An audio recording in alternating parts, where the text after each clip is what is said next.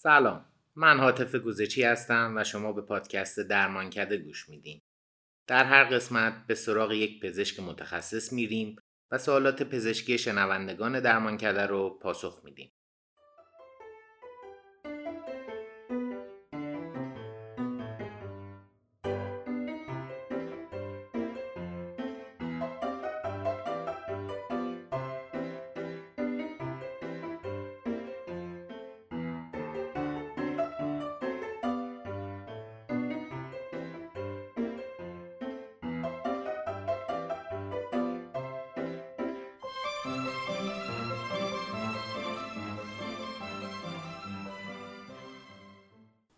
در این قسمت جناب آقای دکتر نادر زرینپور متخصص پوست و مو به سوالات ما پاسخ میدن.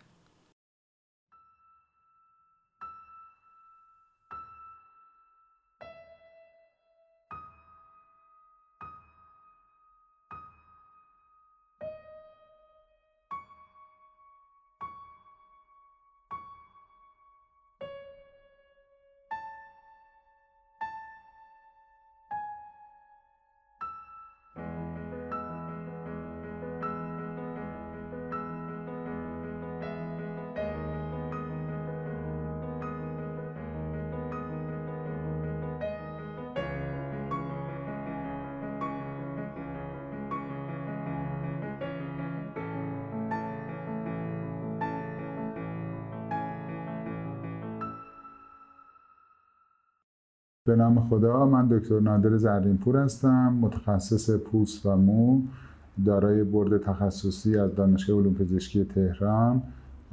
دوران پزشکی عمومی هم دانشگاه تهران گرفتم.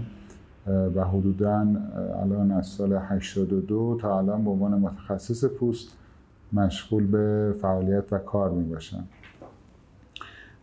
در رابطه با متخصص پوست واقعا خیلی مهمه شرح وظایفش به چه صورت می‌تونه باشه.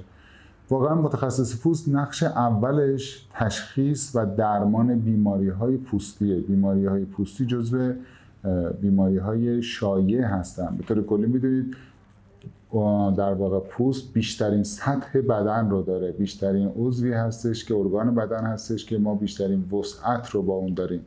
اکثر بیماری های داخلی هم می‌تونن تظاهرات پوستی داشته باشن. پس بنابراین وظیفه متخصص پوست در قدم اول تشخیص درمان صحیح بیماری های پوستی و در کنار اونها توجه به حفظ زیبایی تراوت پوست و مومی باشه. یعنی ما در کنار اینکه بیماری های پوستی رو درمان می‌کنیم و به تشخیص بیماری ها می‌پردازیم در مرحله بعدی سعی می‌کنیم که در واقع کمک بکنیم به حفظ تراوت پوست، حفظ زیبایی پوست، حفظ شادابی پوست و روش های کمک به در واقع جوانسازی های پوست هستش. عوارض پوستی رو ما به چه صورت می‌تونیم تشخیص بدیم خب به عنوان یه متخصص پوست مهمترین چیزی که برای ما هست نوع زایعات پوستی گسترششون شروعشون علامت هایی که داره خیلی کمک کننده می‌تونه باشه برای اینکه ما بتونیم یک زایعه پوستی رو تشخیص بدیم که دقیقا به چه صورته. سابقه خانوادگی سابقه فامیلی زمینه های سرایتی چون بعضی بیماری های پوستی واقعا مصری هستن. شاید اولین چیزی که از بیماری های پوستی ما از به ذهنمون خطور بکنه بیماری های قارچی و مصری هستن. یعنی خیلی از افراد اولین تصوری که از بیماری های پوستی به ذهنشون میاد بیماری های قارچی و مصری باشه البته الان خوشبختانه با پیشرفت علم و بهبودی شرایط بهداشتی این مسئله خیلی کمتر شده. یعنی مسئله قارچی و میکروبی و مصری به طور کلی در بیماری های پوستی نسبتا کمتره. در حالی که شاید شاید 50 سال 60 سال 70 سال 80 سال پیش بیماری های قارچی یک درصد عمده ای از بیماری های پوستی رو تشکیل می‌دادن. و به خاطر همین خیلی از افراد از بیماری های پوستی همیشه به عنوان بیماری های عفونی و مصری در یادها دارن که به این صورت نیست. حالا بیماری قارچی هم حتی همه بیماری قارچی پوستی هم مصری نیستن ما یه سری بیماری های قارچی سطحی پوست داریم که اصطلاحا همش میگن تینا ورسیکالر یا زایت قارچی سطحی پوست هستن که معمولا در فصل تابستان به خاطر عرق کردن به صورت لکه های قهوه‌ای رنگ در نواحی که عرق زیاد می‌کنن مثلا مثل جلوی سینه زیر بغل و در کمر اتفاق میفته که این لکه ها معمولا با افزایش تعریق بیشتر میشه و با استهمام کمتر میشه. خوشبختانه این زایت قارچی علیرغم شیوع زیادشون به هیچ وجه مصری نیستن قابل انتقال نیستن. ولی خب از نظر ظاهری می‌تونه برای افراد خیلی ناراحت کننده و نگران کننده باشه. یه سری عفونت های قارچی هم داریم که خب مثلا قارچ های مثل کچلی های سر که از دوران قدیم هم شاید به یاد مونده باشه که این بیماری های کچلی سر که بیشتر در بچه ها اتفاق میفته هنوز به سن بلوغ نرسیدن که مو میریزه. این انواع اقسام قارچ هایی که باعث کچلی میشن می‌تونه مصری باشه و بیماری شایعی بوده در شاید 40 50 سال قبل و حتی اون موقع درمان هایی هم که برای این می‌کردن درمان های برق گذاشتن و رادیوتراپی بوده که خوشبختانه الان درمان های خیلی سیفتر و ایمنتری برای اون اومده و احتیاج به برق گذاشتن نیست واقعا. قارچ ها علاوه بر اینکه خب گفتم قارچی که سر رو می‌گیره بیشتر تو بچه ها اتفاق میفته ولی قارچ هایی که تو افراد دیگه خیلی نسبتا شایع قارچ های ناخون ها هستن که می‌تونن باعث تخریب ناخون بشن. معمولا از طریق استخر سونا می‌تونه انتقال پیدا بکنه. به خصوص محیط های رطوبتی و گرم مثل استخر و سونا می‌تونه محیط بسیار مناسبی باشه برای اینکه این قارچ ها انتقال پیدا بکنن. حالا که صحبت از استخر و سونا رو کردیم بعد نیست به یه عوامل زیگیل ها هم اشاره کنیم. واقعا زیگیل ها باز هم بسیار شایع هستن. ما انواع اقسام زیگیل ها داریم. زیگیل های دست پا خیلی از این که اصطلاحا وارت گفته میشه. زیگیل های دست پا ممکن تو بچه ها باشه با افزایش سن و بهبودی سیستم ایمنی گاهی اوقات حتی ممکنه خود به خود بهبودی پیدا کنه. ولی در بعضی موقع ها ادامه پیدا می‌کنه و تکثیر پیدا می‌کنه. یک نوع از زگیلایی که واقعا الان جز معضلات در واقع دنیای امروز هست و ما خیلی باش مواجه هستیم متاسفانه زگیل های تناسلی هستن که می‌تونن قابل انتقال باشن. حتی این زگیل های تناسلی بخصوص در خانم ها می‌تونه یک فاکتور خطری برای سرطان های دهانه رحم باشه. البته همه انواعش نه تایپ های خاصیش هست که 16 18 31 35 و چند تا تایپ دیگه که به عنوان تایپ های high risk برای سرطان دهانه رحم گزارش میشه می‌تونه بسیار خطرناک باشه و می‌تونه فرد رو مستعد این زیگیل تنا... زیگیل این زیگیل تناسلی می‌تونه فرد رو مستعد این سرطان بکنه. بنابراین یکی از مهمترین روشش پیشگیریه. خوشبختانه الان واکسن هایی وجود داره برای اینکه با زدن اونها می‌تونه حداقل اون چهار تا سوش اصلی رو بتونه پوشش بده. البته سوش های واکسن هایی با گسترش بیشتر یعنی مثلا 9 تا سوش رو می‌تونه پوشش بده هم در خارج از ایران وجود داره ولی در ایران اون فرم چهار سوشش وجود داره که می‌تونه پوشش دهندگی خوبی داشته باشه برای سرطان های دهانه رحم. ولی به عنوان یک روش پیشگیریه. یکی از درمان هایی که برای زگیل های تناسلی انجام میشه و همینطور بر زگیل های سایر قسمت ها کرایوتراپیه یا انجماد درمانی یا فریز کردن شاید میشه گفت یکی از بهترین روش هاست ولی باید این رو به خاطر داشت که درمان زگیل خیلی درمان طولانی مدتیه. زگیل ها معمولا مقاوم هستند و متاسفانه چون سیستم ایمنی هم در اونها خیلی نقش داره و ضعیف شدن سیستم ایمنی هم مثل خیلی جاهای دیگه باعث میشه ویروس مقاومتر بشه و به سختی بشه به اون غلبه کرد. بنابراین تقویت سیستم ایمنی هم به اون کمک می‌کنه که هرچه زودتر زگیل رو بشه از بین برد. راه در ارتباط مسئله دیگه که خیلی شایع به خصوص در جوانان و نوجوانان ما باش مواجه هستیم جوش هاست آکنه است. حالا گاهی اوقات بین جوش و آکنه خیلی نمیشه تفاوتی گذاشت ولی انواع اقسام داره. از فرم های ملایم متوسط و خفیف. حالا معمولا فرم های ملایمش که در دو سن بلوغ ایجاد میشه با تغییرات هورمونی ایجاد میشه با چرب شدن پوست ایجاد میشه ممکنه با استفاده کردن از صابون هایی که چربی پوست رو کنترل بکنه محلول های ضد عفونی کننده آنتی باکتریال با بیس الکلی می‌تونه این جوش ها رو کنترل بکنه کرم های لایه بردار می‌تونه کنترل بکنه. ولی در مواردی که جوش های شدیدتر هستن حالت های دونه ای یا اصطلاحا نودولر دارن یا کیستیک شدن و که جوش ها دارن جا می‌ذارن. چون خیلی مهمه که ما باز هم پیشگیری بکنیم که از جا گذاشتن جوش ها چون خیلی موقع صحبت میشه. میگه جوش در نهایت خوب میشه حالا با افزایش سن. و این نکته ای که مهمه اینه که ما کمک بکنیم که این جوشه جا نذارن. چون وقتی جای جوش رو صورت باقی بمونه و افتاد دیگه درمان های لیزری هم به این صورت نیستن که فرض, فرض بکنه که دیگه با لیزر بشه 100 درصد جای جوش رو خوب کرد. نه. درمان های لیزر یا درمان های غیر لیزری دیگه مثل روش های سابسیژن مثل روش های حتی درمابریشن میکرو درمابریشن همه روش های حتی جراحی و غیر جراحی هیچ کدوم به صورت 100 درصد نمی‌تونه جای جوش رو یا اسکارهای ناشی از جوش رو به حالت اول برگردونه. بنابراین خیلی مهمه که توجه داشته باشیم که ما جلوگیری بکنیم که از اینکه جای جوش ها اینجا اتفاق بیفته. و یکی از درمان های خوبش در موارد شدید جوش های بسیار شدید که احتمال جا افتادن داره به خصوص در کسانی که پوست چرب دارن درمان های خوشبختانه خوبی اومده. درمان های به اسم راکوتان که می‌تونه جوش رو به خوبی کنترل بکنه. البته حتما باید با نظر پزشک معالج داده بشه حتما با کنترل آزمایشات به صورت متوالی و مکرر انجام بشه. یعنی به این صورت نیستش که فرد خودش بخواد این دارو رو تهیه بکنه و خودسرانه بخوره. چون این دارو اگر درست یار بعدی برای کبد و یا افزایش چربی خون ایجاد کنه. بنابراین حتما توصیه میشه که این درمان های جوش با نظر پزشک متخصص داده بشه که تبهر داشته باشه نسبت به دادن دارو و چه مدت دارو رو مصرف بکنه. چون گاهی اوقات فرد فرض می‌کنه خب داروش خورد یه مدتی آکوتان و یه ما دو ماه سه ماه خب خوب شدم دیگه ولش می‌کنه. خب دوباره اوت می‌کنه. واقعا طول مدتی که درمان بعد برای جوش بشه خیلی مهمه. گاهی اوقات جوش ها ممکنه زمینه هورمونی داشته باشن.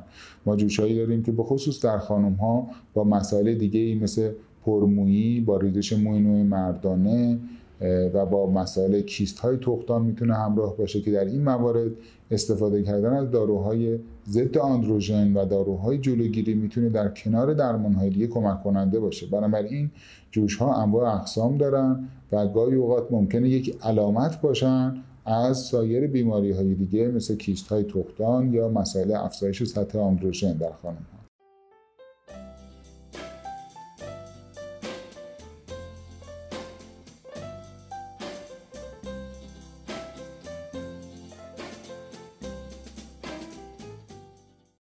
پادکست درمانکده رو از طریق نرم افزارهای پادکست خوان مثل Castbox، Google Podcast، Apple Podcast و در شبکه های اجتماعی اینستاگرام، تلگرام و آپارات دنبال کنید.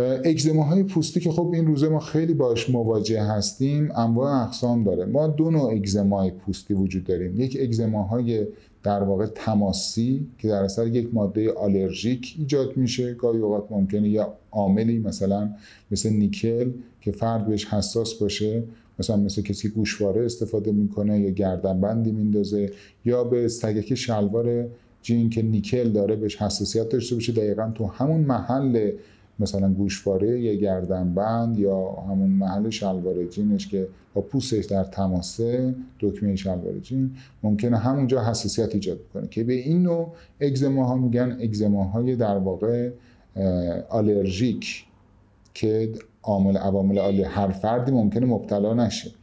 برای تشخیص این حالت معمولا تچ تست انجام میدن که شایعترین اونها هم نیکله که باعث این حالت میشه. ولی عوامل دیگر هم نقش داره. مثلا رنگ مو. بعضی انواع رنگ موها ایجاد حساسیت های پوستی می‌کنه.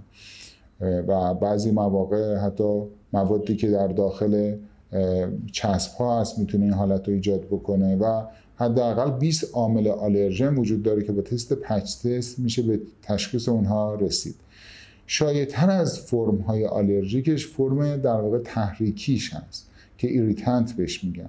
مثلا در اثر شستشوی بیش از حد مواد شوینده بیش از حد استفاده می‌کنن استفاده کردن از الکل صابون ها یا مواد شوینده که تحریک کننده هستن که خب الان به خاطر شرایط موجود خیلی ما باش روبرو هستیم. خب مردم به خاطر نگرانی از بیماری های عفونی ویروسی شستشوی چندین بار در روز استفاده می‌کنن از مواد الکلی به طور مکرر استفاده می‌کنن همین عوامل باعث خشکی پوست میشه و خشکی پوست هم می‌تونه عامل شروع کننده اگزما باشه که به تدریج خارش حساسیت پوستریزی قرمزی رو ایجاد می‌کنه.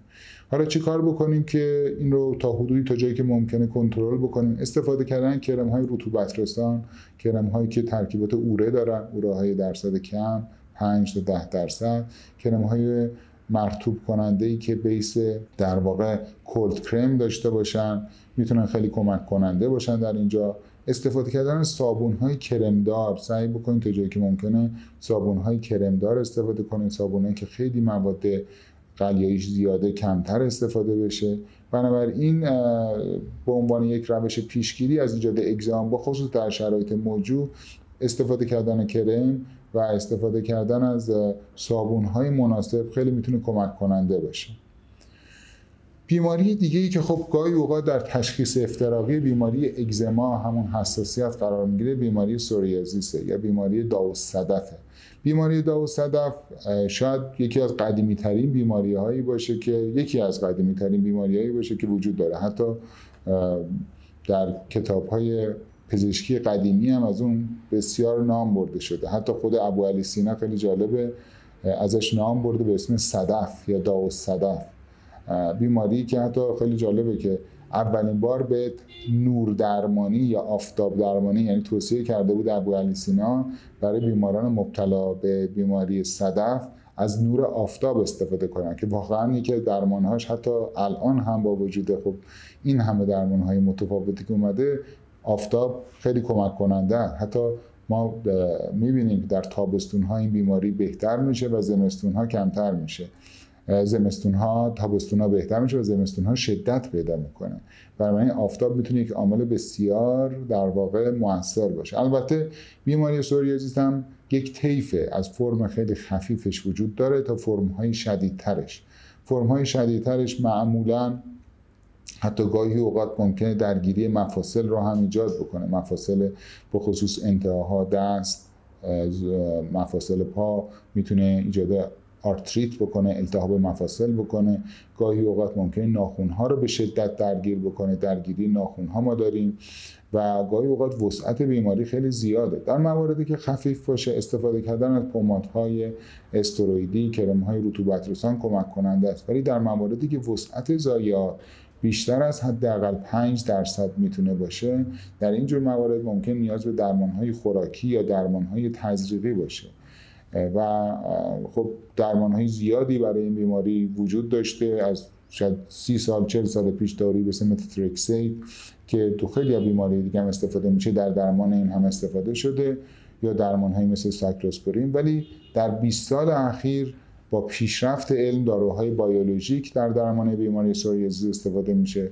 من خودم در واقع شانسم بوده و این افتخار رو داشتم که شاید جز اولین پزشکانی بودم که تجربه درمان بیماری سوریازیس رو با داروهای بیولوژیک داشتم. شاید حدودا برگرده به سال 83 84 که اولین بار درمان البته داروهای خارجی بوده که شروع کردیم با این درمان رو.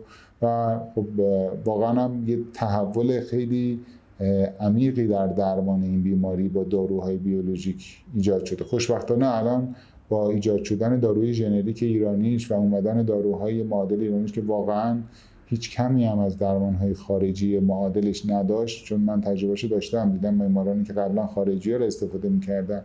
به خاطر شرایط موجود مجبور شدیم بریم سراغ درمانهای ایرانی. تفاوتی در پاسخدهی به درمان واقعا ندیدیم و خیلی خوب بوده اثر بخشیش. و خوشبختانه این داروها عوارض نسبتا کمتری دارن. البته روز به روز این داروهای بیولوژیک پیشرفته تر اختصاصی تر و کم آرزه تر میشه که خب امیدواریم که به همین صورت ما داروهای جدیدتری و به روستایی رو هم داشته باشیم.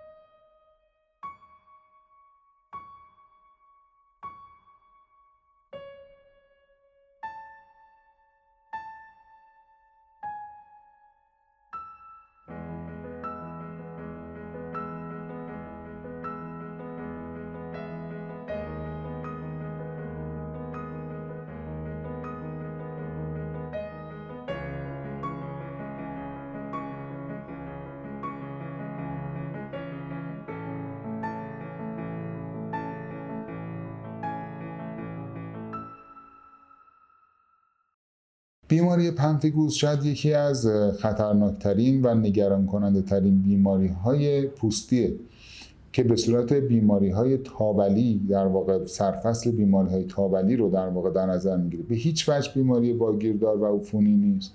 یک بیماری اتوایمیونه که سیستم ایمنی بدن به صورت غیر طبیعی فعال میشه.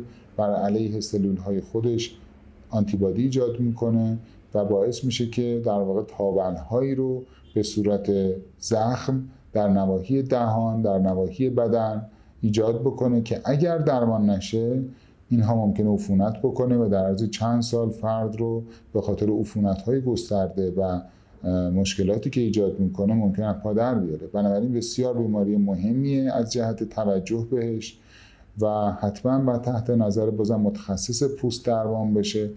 خوشبختانه در با بیماری پنفیگوس هم دوره های بیولوژیک جدیدی اومده که واقعا خیلی نجات بخش بوده و واقعا حتی می‌تونه این بیماری رو واقعا به طور کامل ریشه کم بکنه و واقعا خیلی موثر بوده. در تو بیماری سوریازیس من یه توضیح بدم. صحبت ریشهکنی و کنترل کردن خیلی مهمه. بیماری سوریازیس واقعا تا به امروز درمان قطعی و ریشهکن کننده ای براش نیومده. یعنی درمانی نیست که مثلا ما یه آمپولی یه قرصی به فرد بدیم یه بار دیگه بیماری خوب بشه تا آخر عمر ایجاد دیگه نشه. نه یه چیزی نیست. مثل خیلی از بیماری دیگه که ما در طب داریم مثل دیابت مثل چربی خون مثل فشار خون مثل بسیاری از بیماری غیر عفونی که داریم نیاز به پیگیری داره نیاز به درمانهای متوالی داره. بنابراین باید فرد دستور عملهای پزشکش رو به طور دقیق مراجعه بکنه. حتی علیرغم که ببینه ضایعاتی نداشته باشه. تظاهر پوستی خاصی هم نداره ولی باز هم باید تحت نظر باشه وگرنه خیلی به راحتی بیماری عود می‌کنه. بیماری پنفگوس هم در حدودی به همین صورته. بیماری که باید تحت نظر باشن البته داروی جدیدی که اومده واقعا ما امیدوار هستیم که بتونیم بیماری رو واقعا ریشهکنش هم بکنیم. ولی خب باز هم هر باشه. عوامل ارسی در این بیماری نقش دارن. به طور کلی عوامل نژادی در این بیماری نقش دارن. مثلا در نژادهایی مثل ما نژادهای خاور میانه و مناطقی که از نظر مثل ایران مثل افغانستان مثل ترکیه در این مناطق شایع تره در بعضی نقاط جهان کمتره و این مسئله ژنتیک و ارتباط با اچلی در پنفیگوس نقش مهمی داره. همونطور که بیماری سوریازیس هم به همین صورته. بیماری سوریازیس هم بیماری که عوامل ژنتیکی توش نقش داره. اگر پدر یا مادری یکیشون مبتلا به این بیماری باشن احتمال اینکه بچهشون مبتلا به سوریازیس بشه البته خیلی شایع نیست ولی شاید در حد 14 درصد باشه. اگر پدر و مادر هر دوتاشون مبتلا باشن اون موقع خب این درصد به حدودا 50 درصد می‌رسه. عوامل ژنتیک نقش دارن. البته در بیماری مثل سوریازیس باز هم اشاره می‌کنم استرس خیلی نقش داره. عوامل محیطی مثل حالا آب و هوا که گفتیم هوای سرد بدترش می‌کنه نقش داره. و نکته دیگه چاقی. چاقی یه عاملیه که این بیماری رو بیشتر می‌کنه. یعنی افراد سوریازیس به طور کلی بیشتر چاق هستن و بیمارانی که اضافه وزن دارن در سوریازیس معمولا پاسخ دهی به درمانشون کمتره.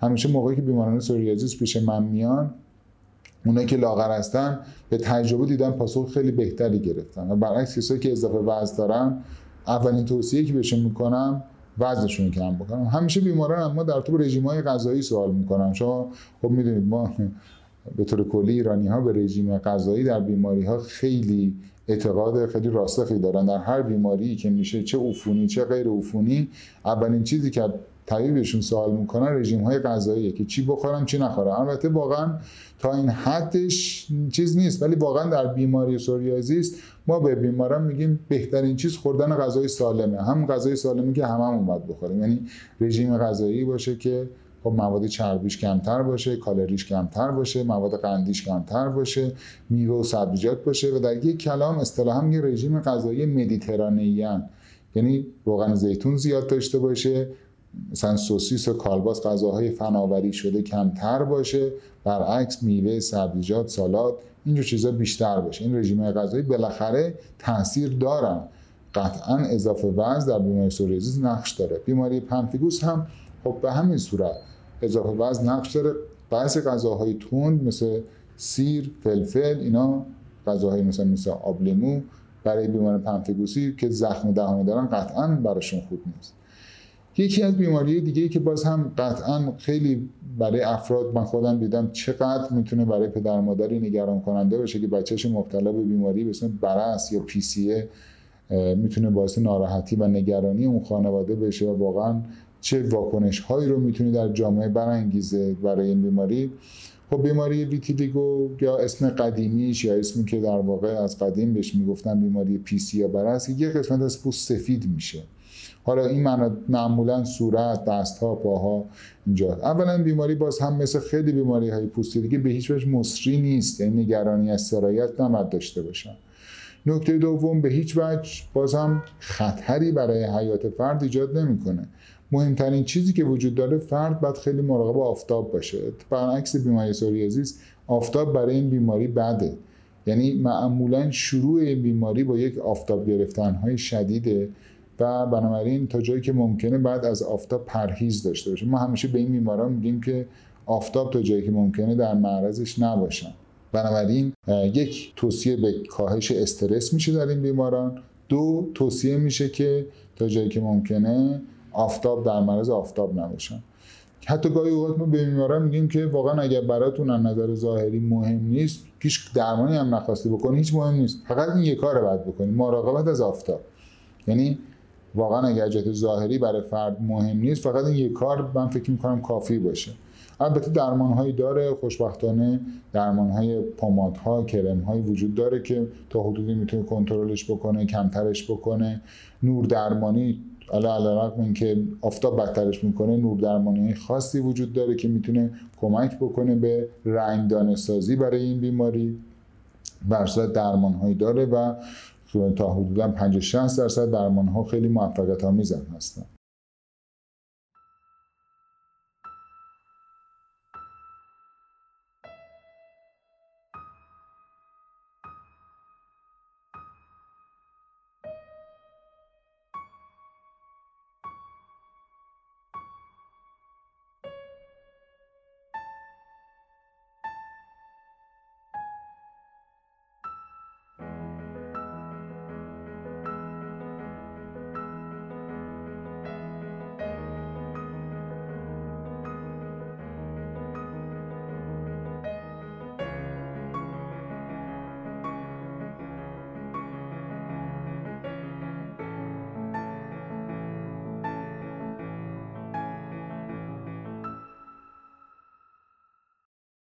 سرطان های پوستی خب به طور کلی طیف وسیعی از پوست ما خب با توجه به وسعتی که داره خب قطعا شاید شایع ترین سرطان های بدن رو سرطان پوست در واقع تشکیل, تشکیل بده. البته خوشبختانه سرطان پوستی که ما داریم به اسم سرطان پایه‌ای پوست بازال سل کارسینوما یا بازال سل اپیتلیوما خوشبختانه خیلی کم خطره. یعنی شاید اون اسم سرطان که برای همه افراد خوف‌آور و نگران کننده است واقعا برای این نوع سرطان نشه به کار برد.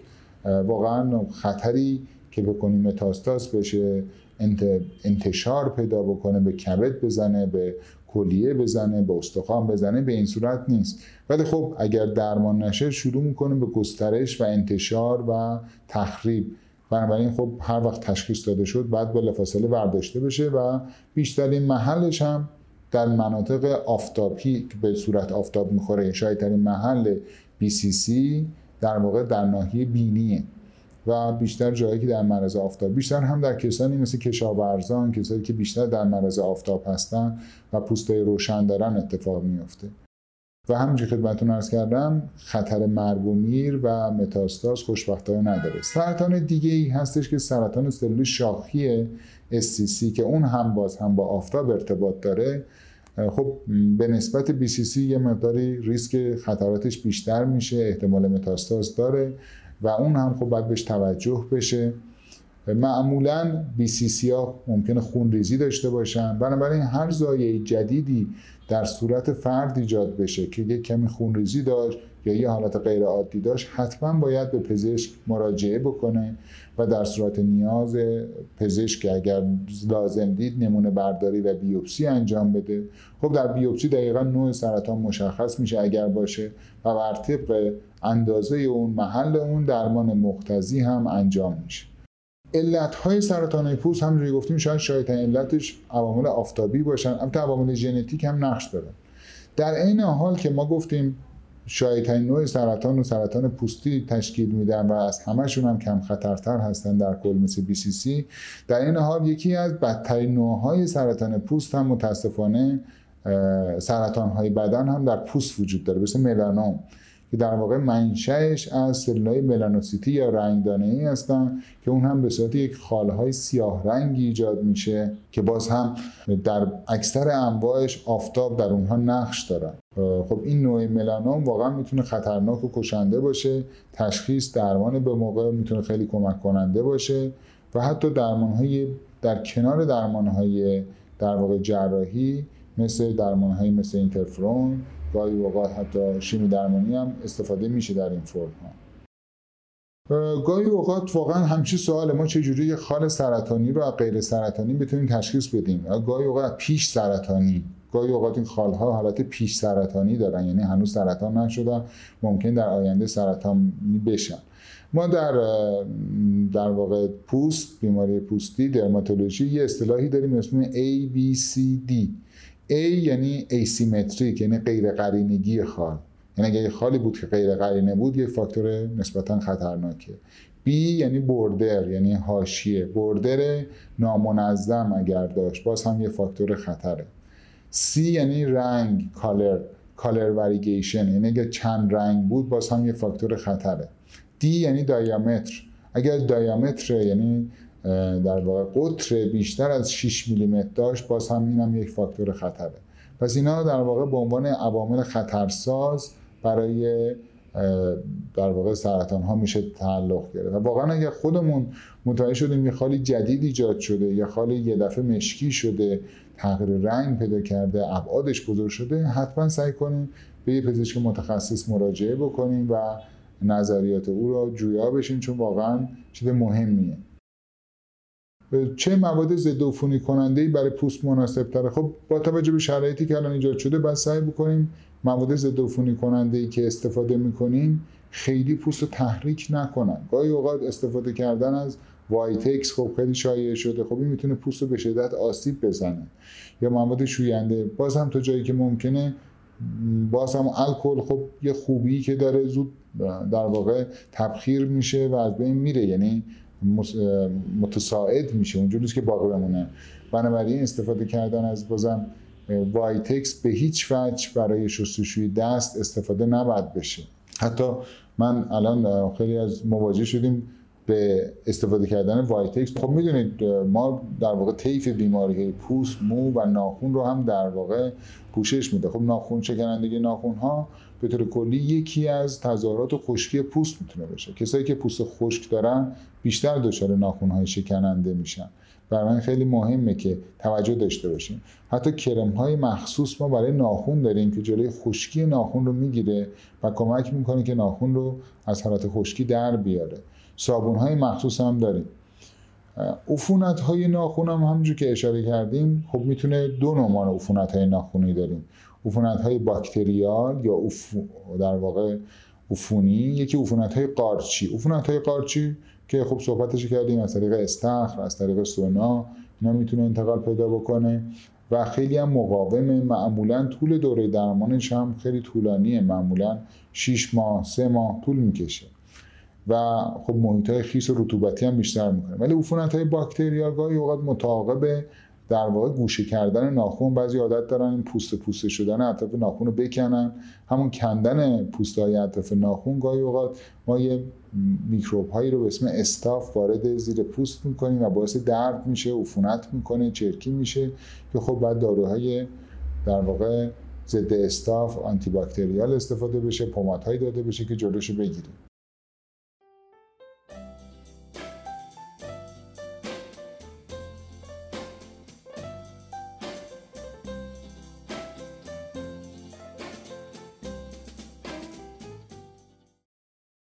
صفحه اینستاگرام درمانکده رو دنبال کنید تا با بهترین پزشکان متخصص تهران آشنا بشین و در مورد انواع بیماری ها و راه های درمانشون مطلع بشین.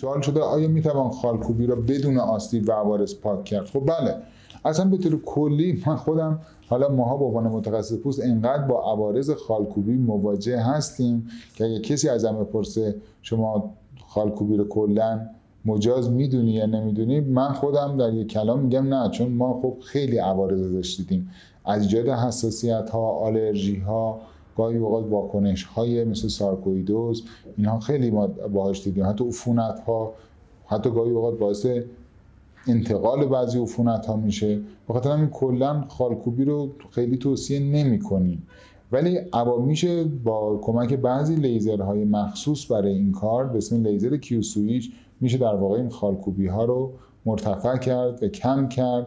البته بستگی به مدتی که از خالکوبی گذشته داره بستگی به رنگی که استفاده شده داره. بستگی به عمق خالکوبی داره خیلی عوامل نقش داره. ولی به میشه خیلی کارا کرد فرد معمولا حدودا 60 درصد 60 درصد افرادی که خالکوبی می‌کنن در نهایت در واقع از کاری که کردن پشیمون میشن. در رابطه با بوتوکس حالا بعد نیست یه اشاره به کارهای زیبایی هم بکنیم. خب الان گفتم یکی از کارهای متخصص پوست حفظ تراوت پوست کمک به شادابی پوست جوان ماندن پوست و اینجور مسائله. خب بالاخره این شاید چون پوست متخصص پوست آشنایی داره به فیزیولوژی پوست خب محققش هم متخصص پوسته که بتونه این کارها رو انجام بده با توجه به آشنایی که به مکانیزم پوست فیزیولوژی پوست و آناتومی پوست داره. اولین بار شاید 1990 برای درمان یک سری اسپاسم های ازولانی استفاده می‌شد. کسایی که دیستونی ازولانی داشتن. بعد بله بلفارو اسپاسم استفاده می‌شد. باعث فلج عضله می‌شد استفاده می‌شد. یعنی واقعا های بوتوکس خیلی متنوع هستن. وقتی این کارا رو انجام دادن دیدن برای چین چروک هم به خصوص چین چروک عضلات صورت خیلی موثره. اگر نوع خوبش زده بشه نوع درستش زده بشه و درست تزریق بشه واقعا و توسط فردی که واقعا تجربهشو داره و نوع خوبش رو استفاده می‌کنه بزنه واقعا مشکل ایجاد نمی‌کنه برای فرد. اینو شما بدونید. و واقعا هم خب البته بوتوکس می‌دونید طول مدت دوومش بین 4 تا 6 ماه. اینجوری نیستش که یه اثر طولانی مدت یک دو سه ساله داشته باشه. طول مدت در واقع ماندگاریش همونجوری خدمتتون عرض کردم حدودا 4 ماه 6 ماه در این حدوده. البته اگر فردی به طور متوالی هر 6 ماه یه بار هر 8 ماه یه بار انجام داد این احتمال که طول مدت دوامش بیشتر بشه هست. ولی به طور کلی به طور متوسط 6 ماه دوام داره و روش خوبی هم هست. به نسبت کم آرزه است. آرزه ای نداریم. البته میگم بعضی بوتوکس هست که نوعای چینی هستن بعضی هستن نوعای کنیتکس هستن به اسمای مختلف میدن. واقعا اونا ممکنه مواد توش باشه که فرد بهش آلرژی داشته باشه واکنش های خیلی حساسیتی بدی بده. بنابراین واقعا برای کارهای زیبایی من همیشه میگم آدم یا استفاده نمی‌کنه یا اگر می‌خواد انجام بده نوع خوبش می‌زنه.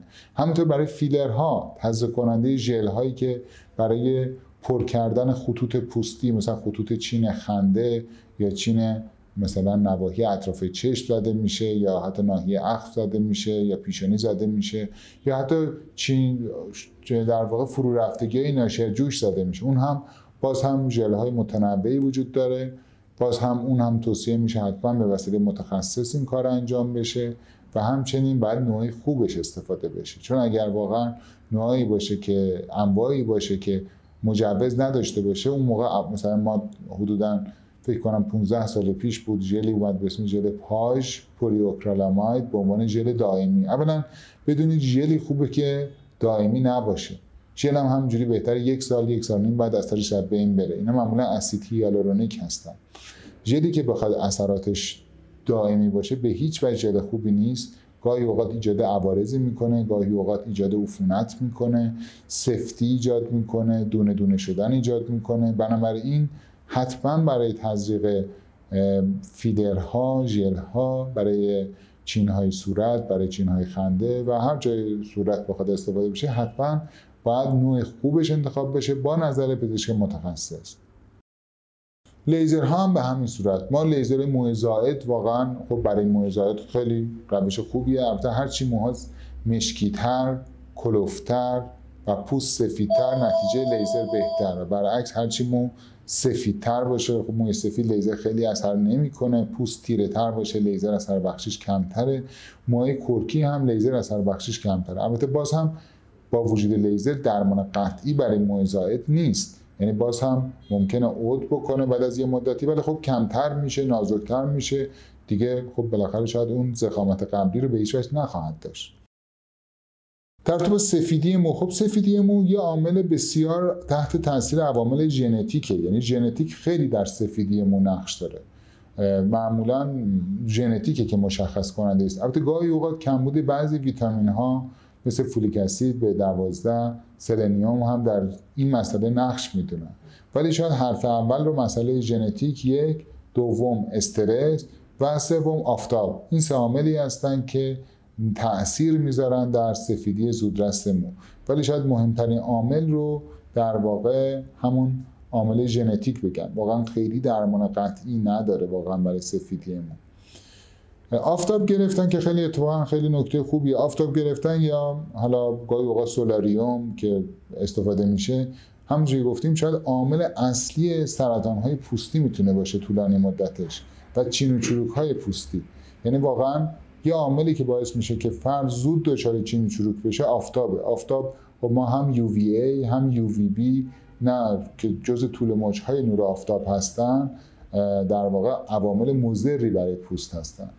UVA باعث باعث ایجینگ پوست میشه باعث مسن شدن پوست میشه باعث صفر شدن پوست میشه و UVB باعث سوختگی پوست میشه. بنابراین استفاده مکرر و طولانی مدت اون علیرغم زیبایی ظاهری که ممکنه مثل موقت داشته باشه می‌تونه هم ایجاد خب چین و چروک های زود رس بکنه برای فرد هم می‌تونه لک ایجاد بکنه و از همه بدتر در طولانی مدت می‌تونه خطر سرطان پوست رو افزایش بده.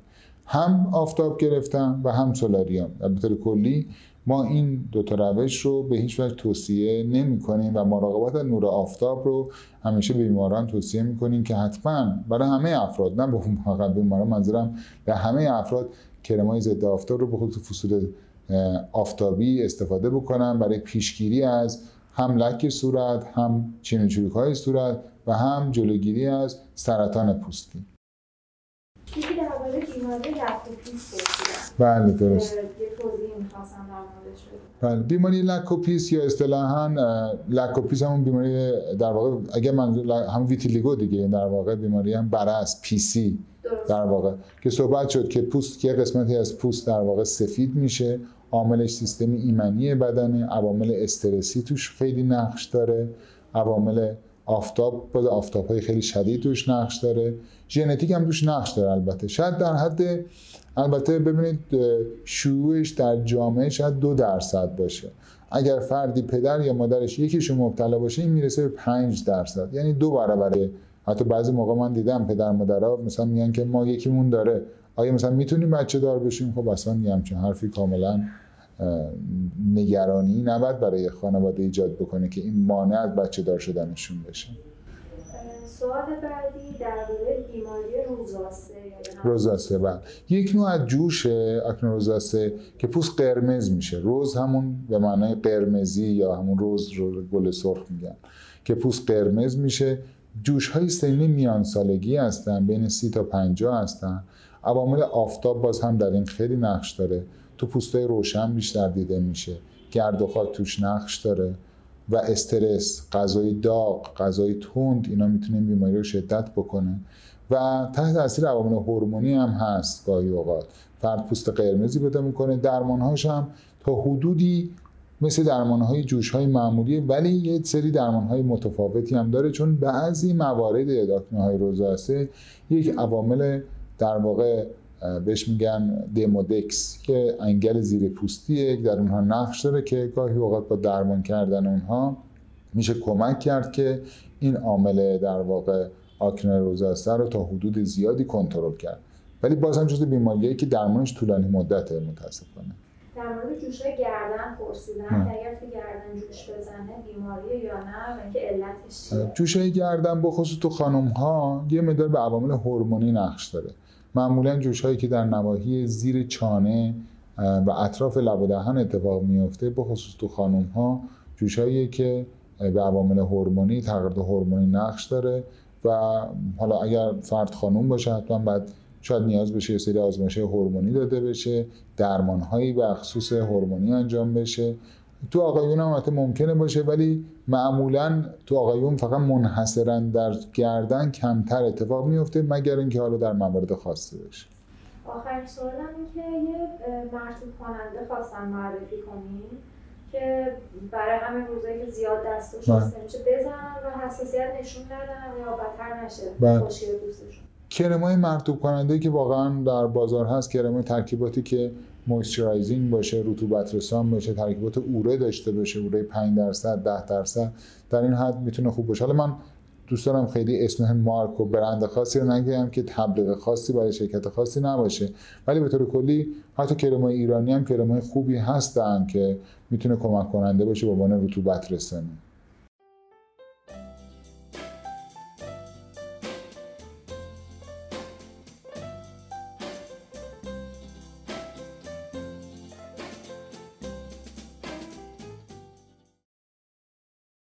تا به امروز چند بار شده که به دنبال یک پزشک متخصص خوب گشتین ولی پیدا نکردین. درمانکده جاییه که شما رو به بهترین متخصص ها و فوق تخصص ها متصل می‌کنه تا بدون معطلی و تماس تلفنی از مطب دکترها آنلاین نوبت بگیرید.